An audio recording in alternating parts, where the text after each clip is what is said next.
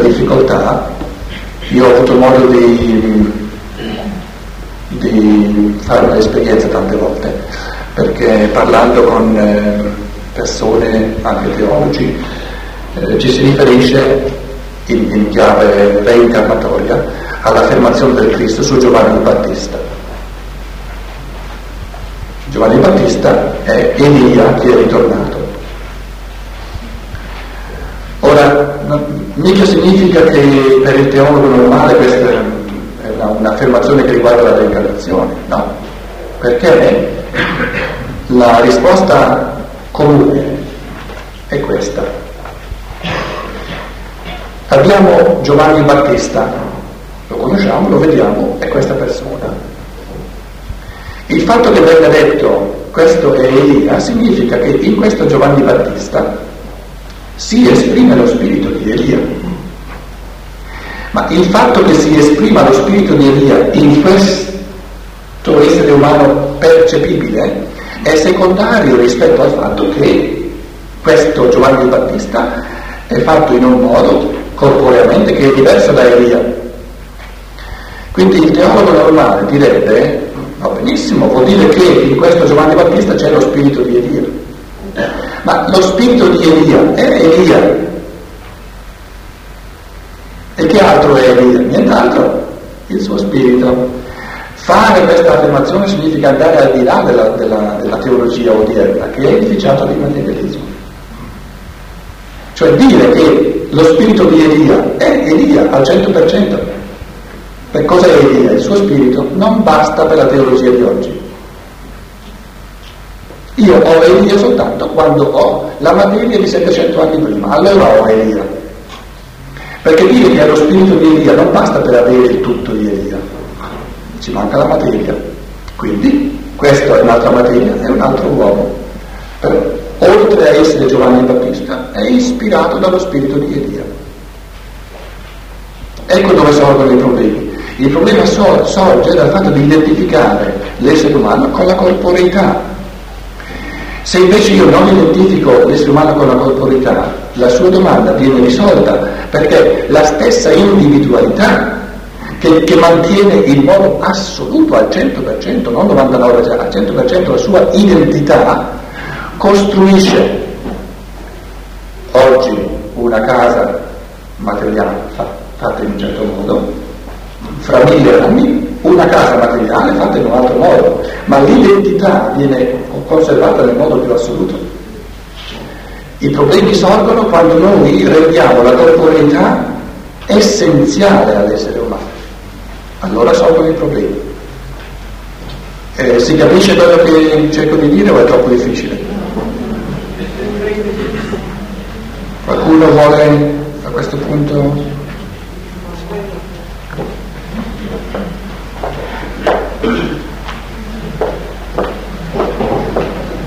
vorrei una precisazione su questo.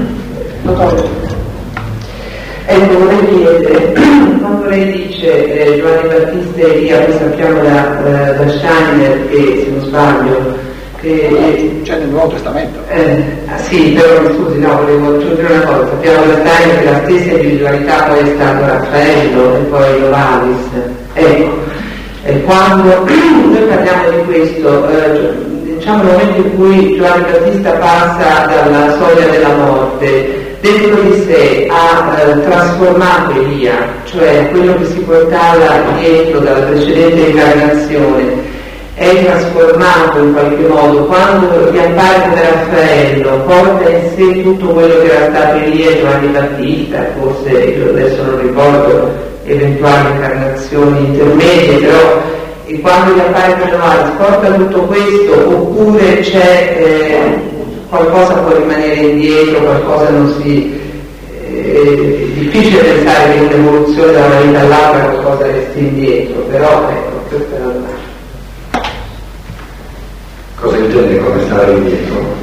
È come che un'acquisizione fatta attraverso una trasformazione eh, non venga eh, espletata nella, nell'incarnazione successiva, ecco. È come una potenzialità che resta irrealizzata in una determinata incarnazione. Eh, prendiamo la domanda nell'arco di una vita. La domanda è, è possibile perdere qualcosa che si è divenuti? Perdere qualcosa che si è divenuti. Io sono divenuto qualcosa, è possibile perderlo.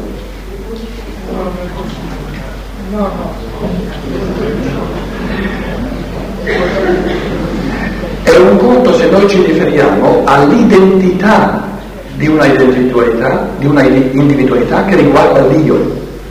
L'io è una identità che ha un carattere così assoluto che non si può mai eh, minimamente mettere in discussione. A livello del corpo astrale o dell'anima c'è una realtà così complessa che lì sono, sono possibili metamorfosi le più grosse che si possano immaginare, ma l'io rimane sempre lo stesso. Riprendiamo l'arco di una vita. Una persona passa una malattia, fa, vive una malattia. Dopo questa malattia tutti dicono questa persona è profondamente cambiata e lei stessa dice io mi sento un'altra persona. È diventata un'altra individualità o è la stessa persona? Che cosa ci consente di dire che è la stessa persona? Come lo sa lei? Da dove lo sa? È trasformata in, quella che è l'arco della sua vita, però la sua individualità è la stessa che si è metamorfosata, evoluta. L'individualità è la stessa, ma come lo sa lei? In che modo? Come arriva a fare questa affermazione? La memoria, no? Eh? permanere della memoria. Il permanere della memoria. Il permanere della memoria. Può anche perdere la memoria rimanendo la stessa. Allora viene messa in, in, in, in discussione l'identità, proprio per questo. Proprio per questo. Ma gli altri, gli altri che guardano questa persona, questa persona ha perso il senso della propria identità, gli altri dicono è diventato un'altra individualità perché ha perso la memoria. No, dicono è lo stesso è la stessa persona. Beh, ma potrebbe essere un errore di percezione da parte degli altri. Perciò io ho detto, eh, stiamo attenti a non, a non, fare queste affermazioni come dogmi che siano scontati, che sono affermazioni enormi, quella dell'identità che noi postuliamo in quanto assoluta dall'inizio alla fine della vita. Però, adesso io chiedo a lei, onestamente, cerchi di, di renderci plausibile che sia possibile che una persona diventi un'altra. Può trovarci? Da quale punto di vista? Dal, dal punto di vista della materialità è evidente che è un'altra, nel senso che io non sono più io. Siamo, siamo nell'arco di una vita. Facciamo l'esercizio nell'arco di una vita. Se c'è una identità assoluta che non viene mai messa in discussione nonostante enormi cambiamenti.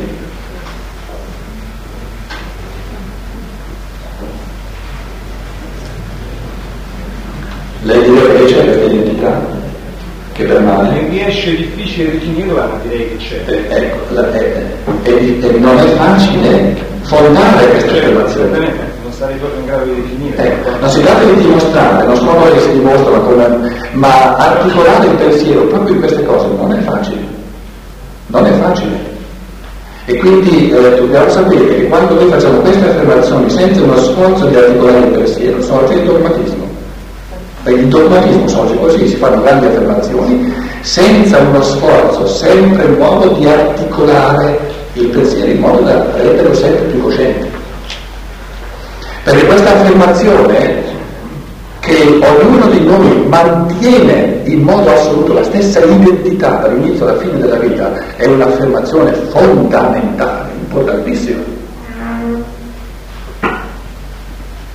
E se qualcuno di voi ha qualcosa in contrario, insomma ci può pensare domani. Perché questo è il ponte che ci permette di ripetere la stessa domanda rispetto alle ripetute vite terrene. Noi diciamo nell'arco di una vita i giorni sono tanti, possono essere molto diversi, ma l'individuo è sempre lo stesso. Le vite terrene sono tante, sono così diverse come, come Elia, Giovanni Battista, Raffaello e Novalis, ma l'individualità è sempre la stessa. Mica semplice. Cosa vuol dire esattamente individualità? Ti do il microfono? Non sono in grado di rispondere. Cosa vuol dire individualità? Con questa domanda possiamo per questa sera eh, tornare a casa. Grazie, ci vediamo domani. Rispondiamo domani. Ci vediamo.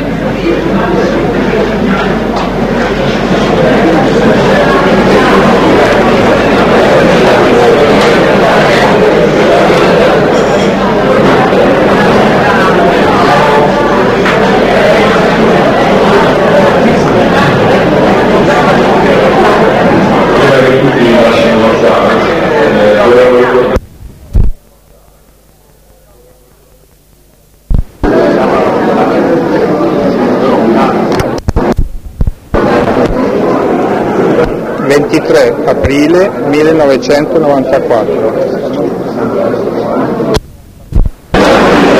Se fate un momento di silenzio approfitto per eh, una comunicazione. Sì. Vabbè io ci provo perché intanto le persone a cui mi rivolgo stanno già qui. Eh, ho messo dei debriani, forse non tutti avranno visto sul seminario che si terrà a Collalbo la settimana di Ferragosto e siccome non ce ne abbiamo molti, io ne ho messi una decina, ho visto che sono stati presi quasi completamente tutti e eh, sarebbe piacevole che questi che l'hanno preso partecipino, allora eh, se li possono senz'altro vedere. Io volevo dire questo, che siccome non ce ne abbiamo molti, ne metterò comunque adesso degli altri, chi è interessato a venire a partecipare al seminario se lo può senz'altro portare a casa. Chi invece lo prende per una curiosità, per vedere di che si tratta, potrebbe semplicemente dargli una lettera e poi lasciarlo lì, perché sennò alla fine non ce l'abbiamo più. Ecco, volevo dire semplicemente questo, che se ne avessimo portati cari partecipanti.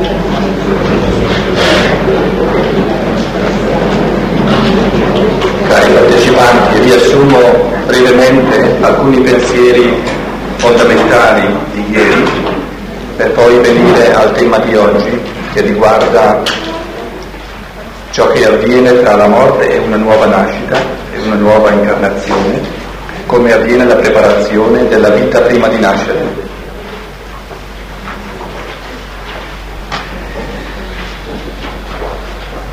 Un pensiero di ieri è che se l'umanità si trova ora a una soglia eh, del divenire per cui comincia a prendere consapevolezza della reincarnazione, eh, questo significa che la forza di coscienza del pensiero si amplia in un modo tale da poter abbracciare una vita intera, considerarla nella sua totalità così come noi normalmente già con la coscienza acquisita finora guardiamo a una giornata intera e questa giornata intera della vita non la consideriamo isolata, non diciamo eh, questa giornata è un mistero, è un mistero come io mi sia svegliata la mattina ed è un mistero ciò che avverrà eh, questa sera dopo che mi eh, addormenterò. Il discorso del mistero non lo facciamo rispetto a una giornata singola perché abbiamo nella coscienza ciò che ha preceduto questa giornata e ciò che seguirà questa giornata. Quindi vediamo la giornata singola in un contesto di causalità, in un contesto di razionalità, in un contesto di conseguenzialità. E quindi noi sappiamo, siamo abituati a pensare che tantissime cose, anzi potremmo dire tutte le cose di questa giornata le spieghiamo con ciò che è successo nelle giornate precedenti e sappiamo molto bene, ne siamo coscienti, portiamo nella coscienza ordinaria la consapevolezza del fatto che tutto ciò che compiamo oggi avrà le sue conseguenze ben specifiche nei giorni successivi. Questo modo di guardare alla giornata singola ci è consueto, ci siamo abituati. Ora eh, il, il pensiero fondamentale di ieri sera è che l'umanità si trova a una soglia dove viene indotta a non considerare più la vita umana, la vita umana nella sua interezza come un mistero nel suo sorgere, nel suo architettarsi. Chi l'ha architettata così la mia vita? Perché sono fatto così? Perché ho una salute robusta o perché sono gracile? Perché sono nato eh, e devo vivere con queste persone e non con altre? Tutto ciò che finora veniva considerato, se volete, come un mistero, sono cose che tu non puoi capire, l'umanità, perlomeno in alcuni rappresentanti, forse quelli che eh, sono, eh, vanno un pochino più avanti, e questo è anche lecito che ci sia qualcuno che precede di qualche passo il, il cammino. Se eh, si camminasse tutti assolutamente con lo stesso ritmo di marcia, non ci sarebbe la libertà questo pensiero, soltanto tra parentesi, può darsi che in questi giorni lo dovremo riprendere. Eh, la libertà comporta, tra le tante altre cose che comporta, il mistero della libertà comporta una differenza di tempi di crescita, di tempi evolutivi. Eh, l'alternativa sarebbe che tutti, di necessità, per determinismo, devono seguire gli stessi passi evolutivi, ma allora non ci sarebbe la libertà. Quindi è intrinseco al mistero della libertà che ci siano tempi diversi di evoluzione e di crescita, quindi è compreso nella libertà che ci siano esseri umani che sono un pochino più avanti nell'evoluzione e altri un pochino più indietro, dove naturalmente, e questo sarebbe il secondo pensiero, sempre un po' fra parentesi, coloro che veramente, realmente, non nella presunzione, ma realmente sono un po' più avanti, lo dimostrano con l'atteggiamento che Steiner chiama la lavanda dei piedi.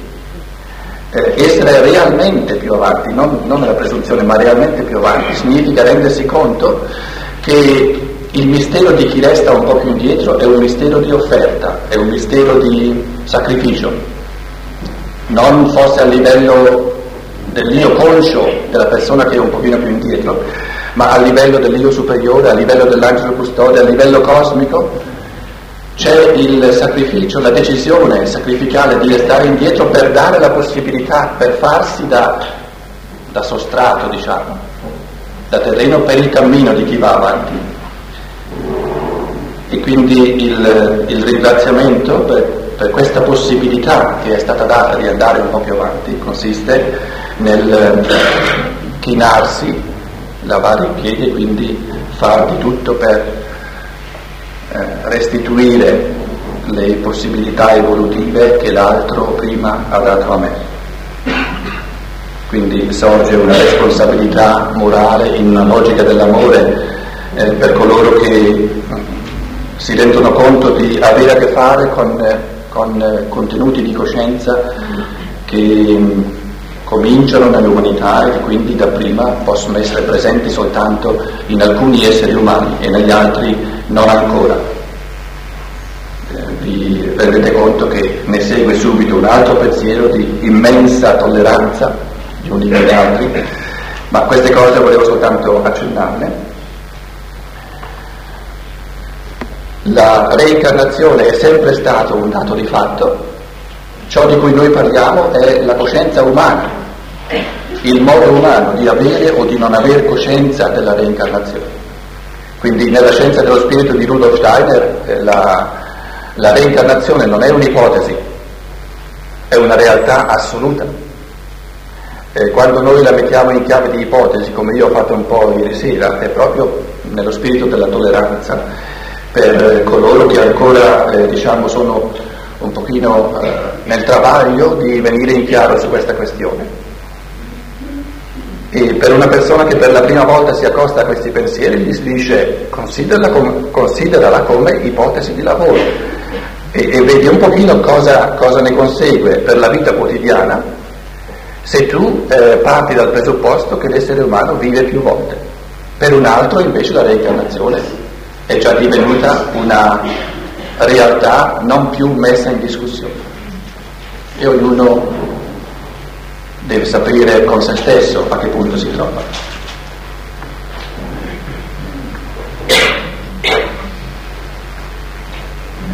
Se cominciamo a guardare a tutta la giornata di una vita, volendo sapere il perché, volendo conoscere la causalità che l'architetta nella sua totalità e ponendo domande circa le conseguenze, eh, ho già accennato ieri che non dobbiamo temere che le, la sfera del mistero venga eh, annullata perché proprio quando si amplia la coscienza i misteri diventano sempre più grandi. Per una coscienza piccola ci sono pochi misteri, per una coscienza molto più ampliata i misteri diventano più abissali. L'universo nel quale viviamo eh, non resta mai a corto di misteri. Quindi questa paura è in fondo eh, una paura di fronte alla conoscenza, non una paura eh, rispetto al fatto che venga meno la venerazione di fronte al mistero di ciò che ancora non si capisce. Questo ampliamento della coscienza umana che vuol sapere perché sono nato così, perché eh, la mia vita è fatta così, perché avvengono tutte queste cose nella mia vita, è in senso morale, da, da un punto di vista morale, il desiderio dell'essere umano di acquisire una responsabilità morale nei confronti di tutta la propria esistenza. Quindi il cominciare a considerare tutta una vita come una giornata del mio divenire, che io stesso ho causato nel suo insieme attraverso il mio passato e che avrà conseguenze ben precise nel suo futuro, è un gesto di consapevolezza che assume la responsabilità morale per tutta la propria esistenza. Questa forza morale interiore dell'io di voler assumere responsabilità per l'interezza della propria esistenza è una forza cristica in, nel senso più profondo della parola, perché l'evento del Cristo, le forze cristiche sono forze di amore, di responsabilità morale e anticristico è tutto ciò che vuole scaricare le responsabilità, rendere altri responsabili di ciò che io invece ho causato io stesso, ho voluto io stesso.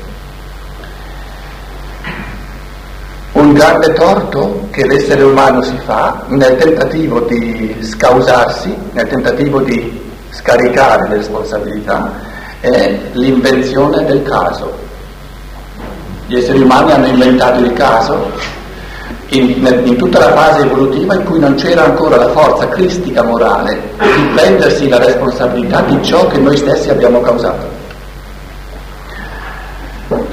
Quindi eh, vedete che il risvolto morale della presa di coscienza della reincarnazione, il risvolto cristico, è ancora più profondo che non quello conoscitivo.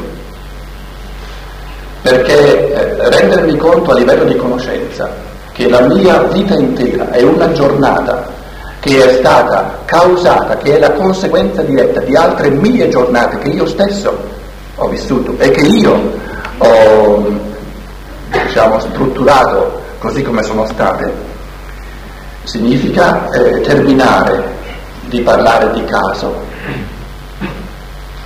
perché il caso siamo ciascuno di noi e prendersi responsabilità di tutto ciò che io sono divenuto. Tutto ciò che io sono, tutto ciò che io sono divenuto, non lo devo al caso, lo devo a me stesso. E se la mia evoluzione passata fosse stata un'altra, oggi mi troverei in tutt'altre condizioni evolutive. In altre parole, ogni volta che io do la colpa di qualsiasi fattore che riguarda me a qualcosa che è fuori di me, non ho ancora incontrato la forza cristica dell'io, perché la forza cristica dell'io consiste nella capacità morale di prendersi la responsabilità di tutto ciò di cui noi siamo realmente responsabili. In altre parole, un, un essere umano che rende altri fattori responsabili per le cose che avvengono in lui e attorno a lui è un essere umano che vive nell'illusione, oggettivamente nell'illusione.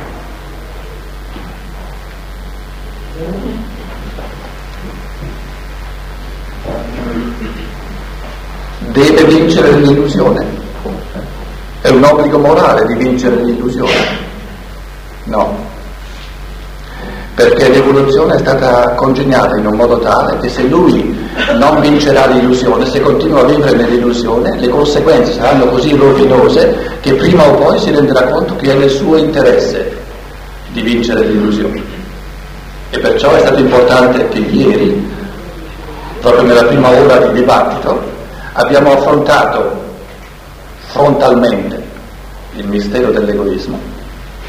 E ci siamo resi conto che nei confronti dell'egoismo vige nell'umanità da sempre un moralismo di ricatto, si è moralizzato per ricattare gli esseri umani, ma in un certo senso possiamo comprendere questo ricatto, era un ricatto necessario, se volete, per tutto il tempo in cui mancava la capacità intelligente di rendersi conto che l'egoismo non paga quando un essere umano si rende conto che l'egoismo non paga, allora non lo vuole più. Non c'è bisogno di dirgli non devi essere egoista, non lo vuole più.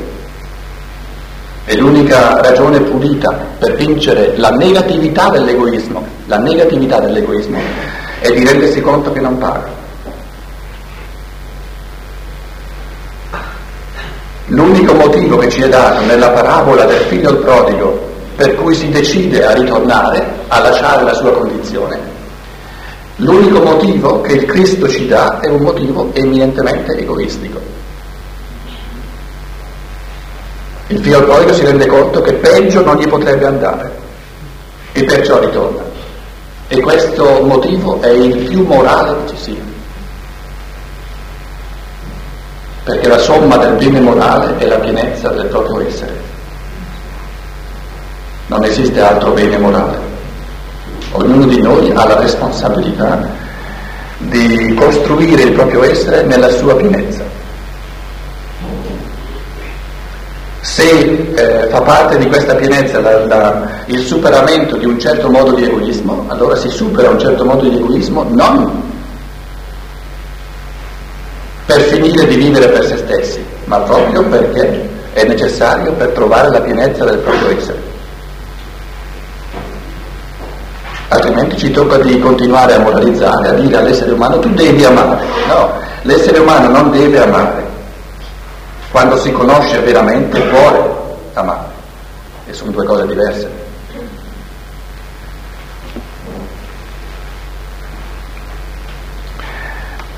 Questo primo aspetto della eh, cristicità, diciamo così, della consapevolezza della reincarnazione, un uomo consapevole della reincarnazione diventa più cristico perché si assume una responsabilità morale che porta l'io a una pienezza molto più grande.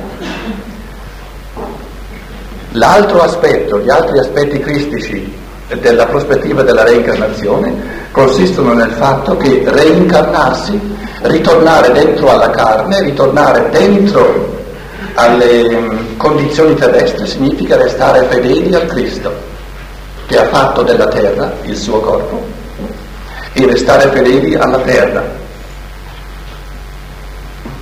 In questo senso eh, Steiner distingue nettamente tra religioni che lui chiama di redenzione e religioni di re- risurrezione e intende dire che soprattutto le religioni prima di Cristo e in fondo tutte le grandi religioni, con l'unica eccezione del, dell'Islam, dell'islamismo, sono religioni prima di Cristo, se prendiamo il buddismo, l'induismo, erano religioni di redenzione, nel senso che eh, l'apice, il vertice, l'ideale evolutivo era quello di tirarsi fuori dalle condizioni incarnatorie di finirla con questo desiderio, con questa brama di esistenza sulla terra, non averne più bisogno e quindi vivere in un mondo puramente spirituale dove la domanda della redenzione, del redime, del trasfigurare la terra non si pone. In altre parole, nel buddismo ortodosso, intendiamoci bene, l'essere umano eh, ha davanti a sé una salvezza sua che ignora le sorti della terra, non vengono considerate. Il cristianesimo è una religione di risurrezione proprio perché l'essenza del cristianesimo è la trasfigurazione della terra. E l'essenza del divenire umano, l'essere umano diviene nella misura in cui trasforma, trasfigura, transustanzia e quindi spiritualizza la terra. Non esiste in chiave cristiana un'evoluzione dell'essere umano senza interazione col mistero della natura. Quindi eh, cristico, cristiano, è l'amore dello spirito verso la materia, la reciproca compenetrazione di spirito e materia, questo è cristiano. Pre-cristiano è la paura dello spirito di fronte agli abissi della materia. E questo, questa paura dello spirito di fronte agli abissi della materia è pre-cristiano nel senso che, è, che viene prima della forza dell'io. La forza ultima dell'io si manifesta nel fatto che questo io non soltanto non ha più paura della materia, ma la ama a un punto tale da sapere che la vera evoluzione dell'io consiste in questo amore redentivo nei confronti delle pietre, delle piante, degli animali. Quindi reincarnazione significa eh, questa forza dell'io maggiore, o se volete dell'io diventato maggiorenne, che non ha più paura, che non disdegna più la materia, ma la ama come luogo unico del divenire dello spirito umano. Il luogo unico del divenire vero nella libertà dello spirito umano è la terra, la natura, la materia, la comunione con le piante, con, le, con, i, minerali, con i minerali, con gli animali. Soltanto nello stato incarnato può l'essere umano veramente, umanamente, progredire nel suo essere. E quindi la reincarnazione è il presupposto fondamentale della fedeltà al Cristo che ha fatto della terra per sempre il suo corpo e della fedeltà alla natura, alla terra. Si aprono qui prospettive ecologiche di tutt'altra natura eh, che poi forse nel corso eh, di questi giorni eh, vedremo. Ripeto ancora una volta il fatto che la reincarnazione non è qualcosa di nuovo nell'umanità, non è la reincarnazione la novità, perché la reincarnazione c'è sempre stata per ognuno, sempre, da quando è cominciata, e la reincarnazione ci sarà ancora per un bel po' di tempo. Ciò che è nuovo nell'umanità è che si comincia a prenderne coscienza. Quindi non è che cominci adesso la reincarnazione nell'umanità, c'è sempre stata senza che gli esseri umani ne avessero coscienza. Nell'Oriente c'era la consapevolezza della reincarnazione, ma questa consapevolezza era distorta. Distorta, cioè c'erano eh, fondamentali errori di pensiero rispetto alla reincarnazione. Un errore fondamentale è quello, è il pensiero di una ruota che gira eternamente, cioè di, di che le, le, le ripetute vite terrene sono infinite. E questo pensiero dell'infinito eh, proprio abolisce una, una, evoluzione vera, perché una evoluzione vera senza inizio e senza fine è come eh, la quadratura del cerchio.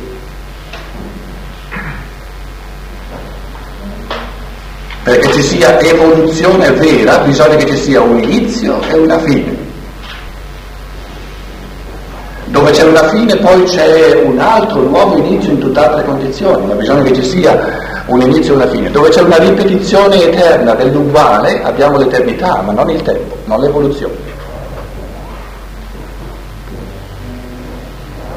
Un altro eh, gravissimo eh, problema della concezione orientale della reincarnazione, lo voglio solo accennare, è il mistero dell'io. Siccome anche il buddismo, anche l'induismo eh, hanno, hanno vissuto adesso duemila anni da quando il Cristo è entrato nella terra, sono entrati nel buddismo e nell'induismo tanti fattori di sincretismo che sono stati presi dall'Occidente. Se noi prendessimo il buddismo nella forma ortodossa di ciò che il Buddha ha detto all'umanità 500 anni prima di Cristo, allora bisogna dire, questa è una cosa che trovate per esempio nel ciclo di Steiner da Gesù a Cristo, conferenze che ha tenuto a Karlsruhe nel 911, che nel buddismo ortodosso iniziale l'io è la più grande illusione che esista. Io stesso ho avuto innumerevoli colloqui, dialoghi anche amichevoli, con bonzi buddisti quando ero in Oriente e la questione più dibattuta dove in effetti eh, bisognava accettare il fatto di non essere d'accordo era quella del Dio. Ciò che per me, provenendo dall'Occidente, quindi da un, anche un contesto culturale cristiano, è la cosa più importante che ci sia, l'individualità umana, veniva presentato da quest'altra parte come la grande illusione, la più grande illusione che ci sia. Se l'io è un'illusione, io non ci sono. Quindi è inutile parlare di responsabilità morale, parlare di bene o di male se io non ci sono, se ci sono soltanto fenomeni di natura. Questo era un breve accenno per dire in che modi la visione della reincarnazione è tutt'altra in Oriente che non in prospettiva cristiana. E tra l'altro si fa un torto vergognoso alla scienza dello spirito di Steiner quando la si mette, eh, se ne fa un fascio con, con, tutte le teorie reincarnatorie dell'Oriente e non si vede che eh, in, in Steiner la, la realtà della reincarnazione acquista elementi così fondamentali che sono possibili soltanto eh, nel cristianesimo e che quindi eh, è del tutto diversa dal modo di concepire la reincarnazione in Oriente. Basterebbero questi due aspetti, dell'eternità della reincarnazione o del fatto che si dica hanno un inizio e hanno una fine, e l'altro aspetto che Dio è la più grande illusione, mentre invece in chiave cristiana noi diciamo che Dio è il più grande mistero dell'evoluzione, è, è, è il senso unitario dell'evoluzione, l'io umano, perché si potrebbe dire tutta la prima metà dell'evoluzione fino all'evento del Cristo, che è la metà di grazia è stata svolta per creare tutte le condizioni della libertà dell'io. Questa è la somma della grazia. Mettere a disposizione dell'io umano tutte le condizioni, i presupposti della libertà. I regni di natura, per esempio, tutto ciò che è necessità di natura è la somma della condizione della libertà, perché la libertà consiste nel redimere nel riscattare dalla necessità tutto ciò che è di natura. Ma perché la libertà possa avere questo, questo compito immane di redimere, di riscattare dall'incantesimo del determinismo tutta la natura, bisogna che prima la, la natura ci sia, venga creata, gli venga data come possibilità di evoluzione dell'io libero. Quindi la somma della grazia consiste nell'aver creato tutte le condizioni necessarie per la libertà umana. E tutta la seconda parte dell'evoluzione, da Cristo in poi, consiste nell'avveramento di questa entità dell'io libera. In altre parole la grazia eh, rende l'essere umano una potenzialità di libertà che ciascuno di noi sia una potenzialità di libertà non lo deve a sé, lo deve alla grazia. Se la parola grazia non vi piace trovatene un'altra, eh, penso che, che, che, si comprenda cosa voglio dire, eh, che ogni essere umano, che lui lo voglia o no, è stato costituito nel suo essere, è per natura potenzialità di libertà. Questo lui non lo può cambiare, perché non lo deve a se stesso.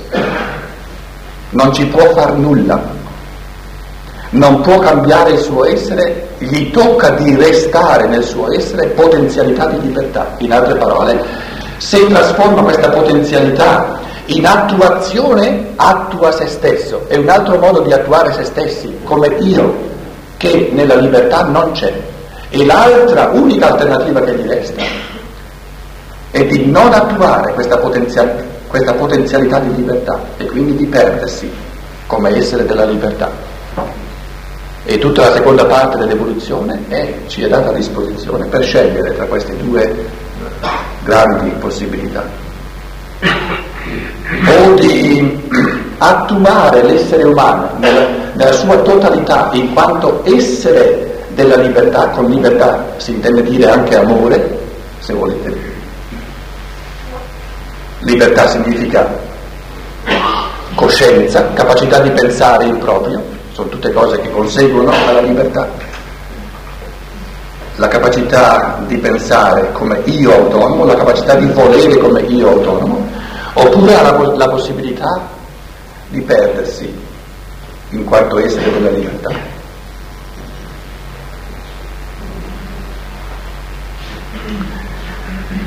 Cosa avviene all'essere umano dopo che muore in tutto il tempo che passa dalla morte a una nuova nascita? Manteniamo presente il paragone con eh, la giornata singola, perché dopo ogni giornata c'è una interruzione di coscienza, c'è un trapasso, un altro livello di, di esistenza. E alla mattina quando ci svegliamo riprendiamo le cose a uno stesso livello, eh, in un certo senso rinnovati, però non senza conseguenzialità non senza conseguenzialità.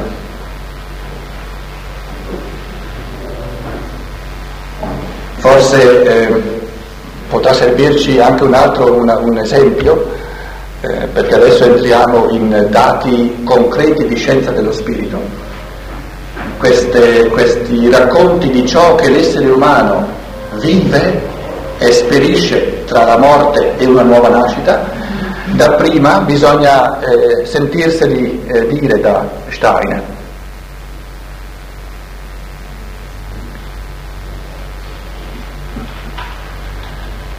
E per chi li sente per la prima volta,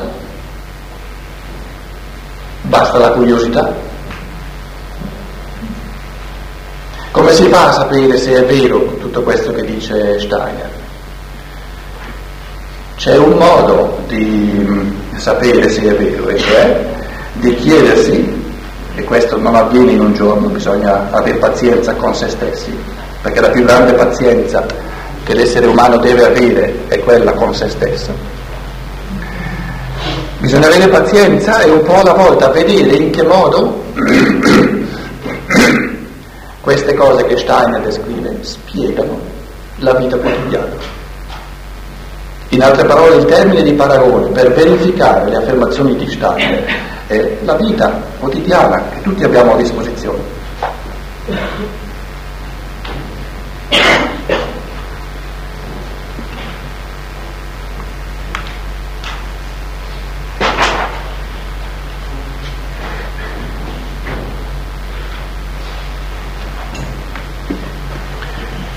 Tra le infinite cose che si potrebbero dire su questo ciclo tra una morte, la morte e una nuova nascita, eh, bisogna scegliere, io farò alcuni accenni.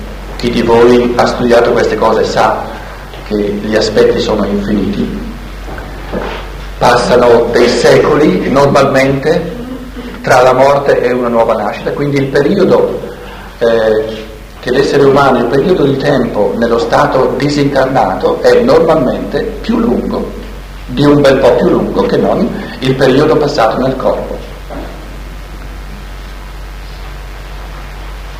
In linea normale, come orientamento generale, eh, siccome le condizioni evolutive cambiano sostanzialmente ogni 2160 anni, perché ogni 2160 anni il Sole entra in un nuovo segno zodiacale, questo lo sa ogni astronomo, non è, non è eh, cosa di, specifica di Steiner,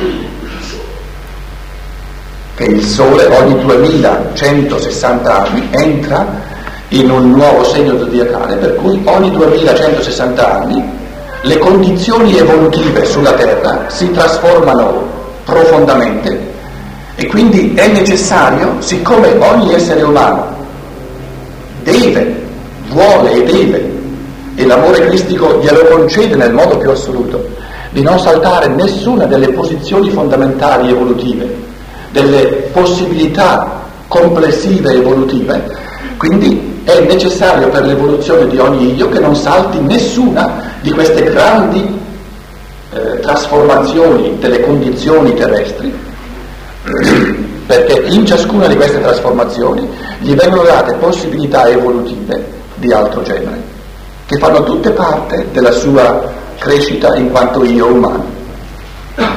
Sarebbe per esempio impensabile che ci fossero degli io umani ai quali non è dato di incarnarsi in un periodo in cui la tecnica e la scienza stava compiendo i passi che oggi si compiono.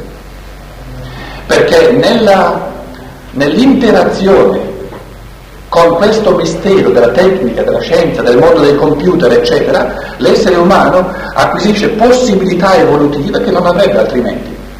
Io non sto dicendo che tutto automaticamente eh, è positivo della scienza e della tecnica, sto dicendo che l'essere umano ha la possibilità, attraverso l'interazione, la presa di coscienza, la presa della conoscenza eh, di ciò che è bene di ciò che è male, di ciò che è positivo e di ciò che è negativo, appunto nell'interazione,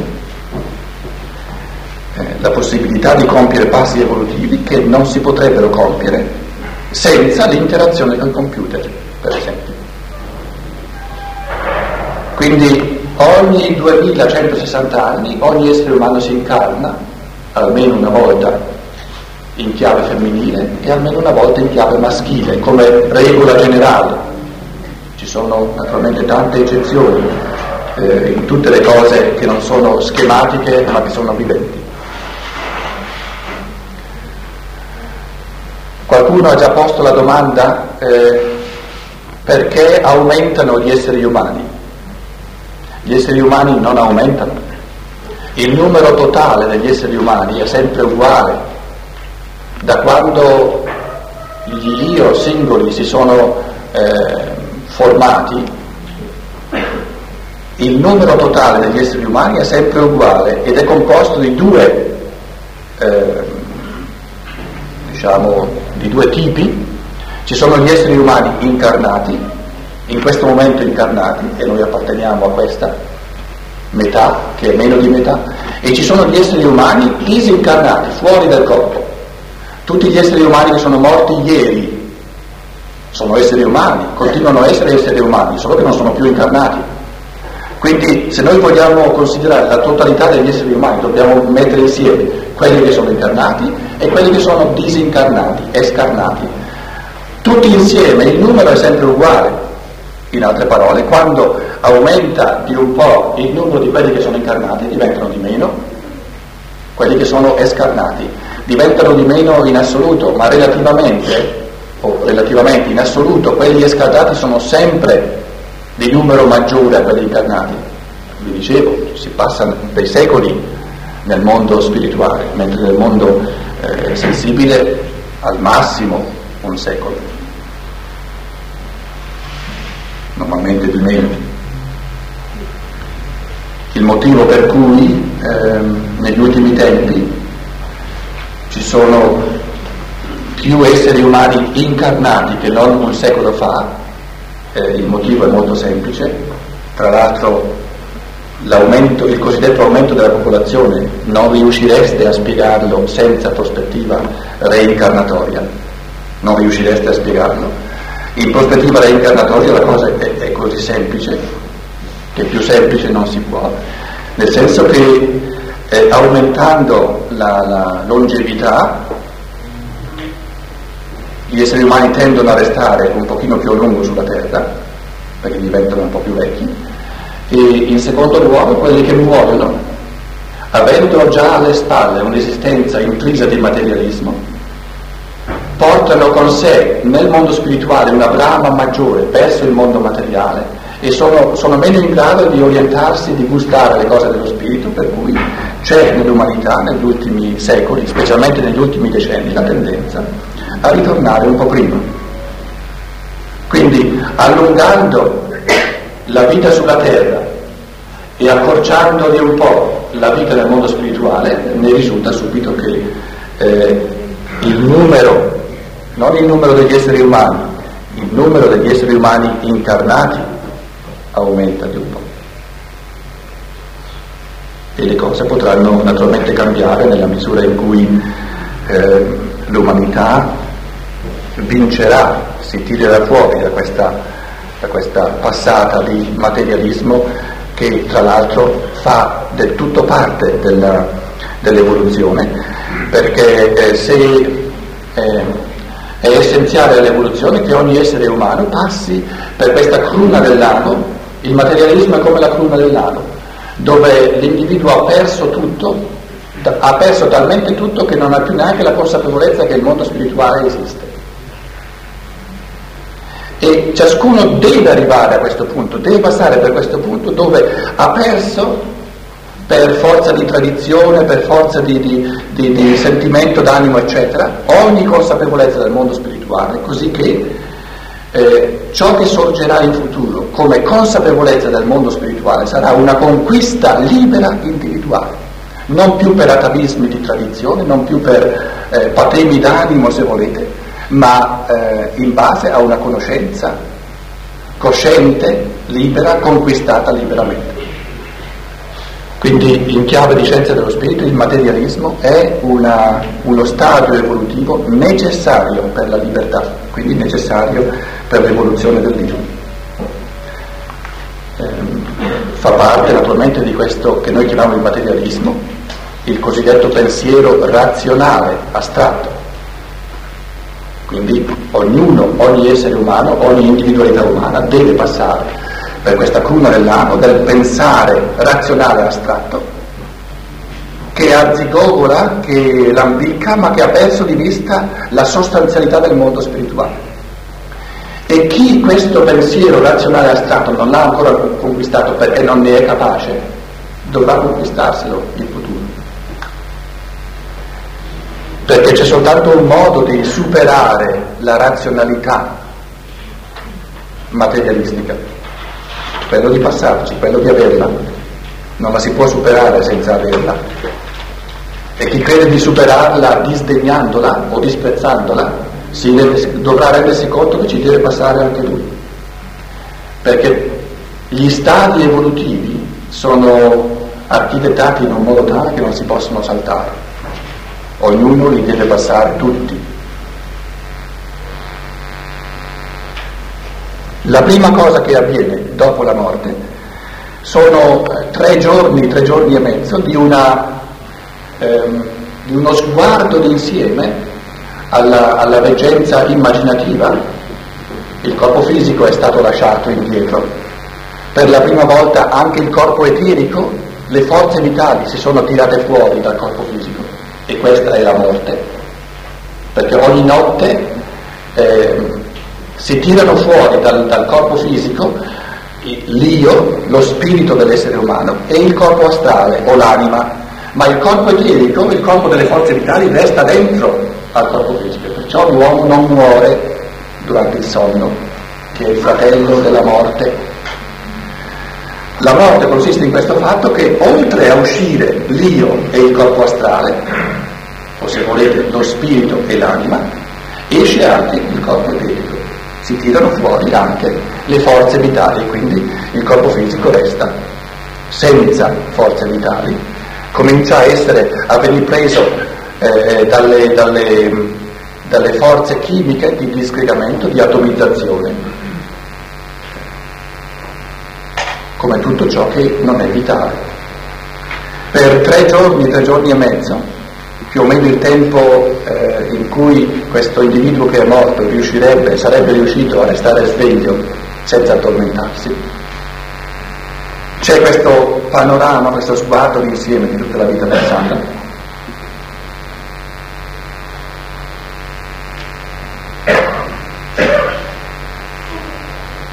Dopo tre giorni, tre giorni e mezzo, questo, questo insieme del corpo eterico, eh, noi vediamo dopo la morte eh, l'insieme di tutta la vita dentro alle forze del corpo eterico, ma il corpo eterico ha subito la tendenza, dal momento in cui si libera dal corpo fisico, ha subito la tendenza di disperdersi, di allargarsi in tutto il cosmo.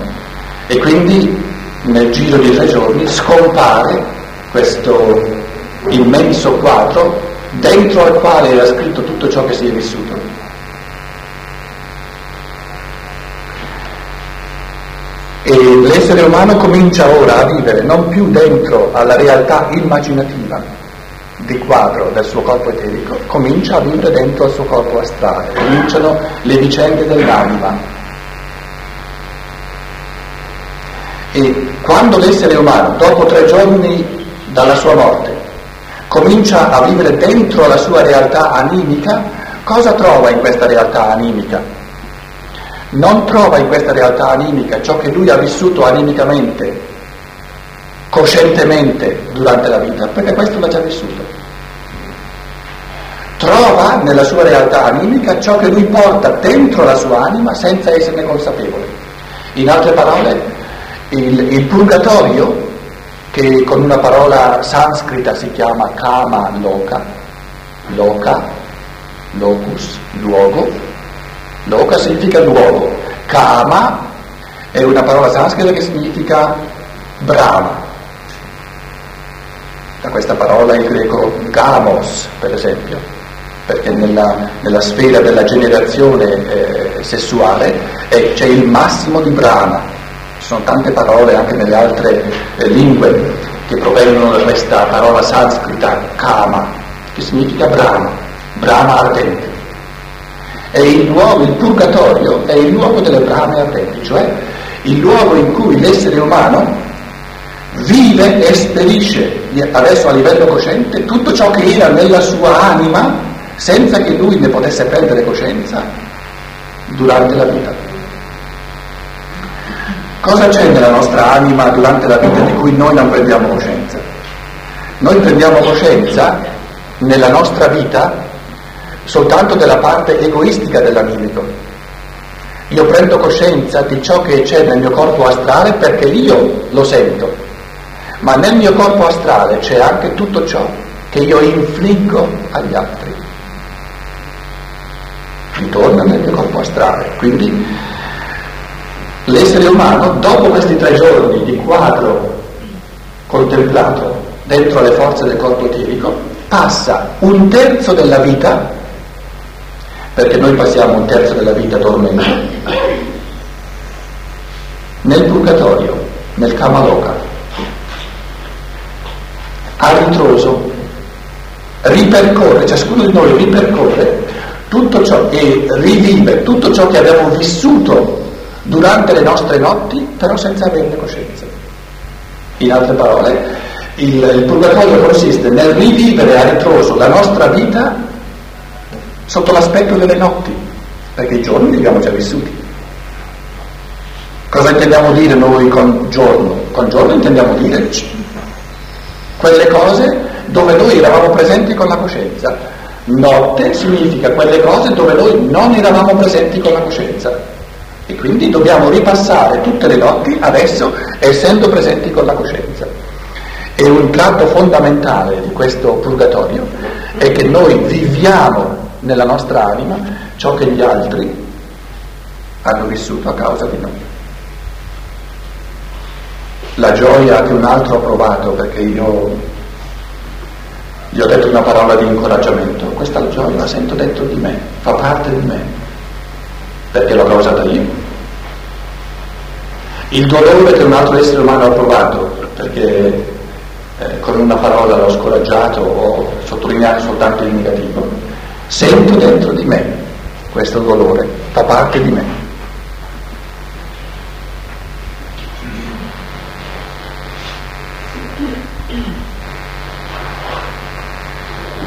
Potremmo dire che nei tre giorni del quadro sintetico della vita abbia, con, contempliamo eh, gli eventi diurni della nostra vita e poi in un terzo del purgatorio, del Kamaloka, contempliamo gli eventi notturni della nostra vita.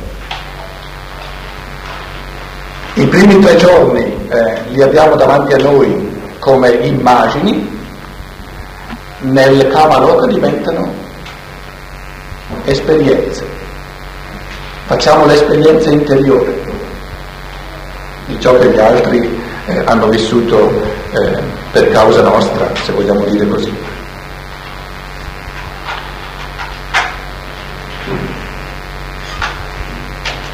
Per tutto il tempo in cui l'essere umano è in questo purgatorio, eh, nel, al purgatorio, eh, del purgatorio fa parte anche fanno parte le brame che l'essere umano ha dentro di sé, nel suo corpo astrale, nella sua anima, brame che si potevano eh, appagare soltanto col corpo fisico.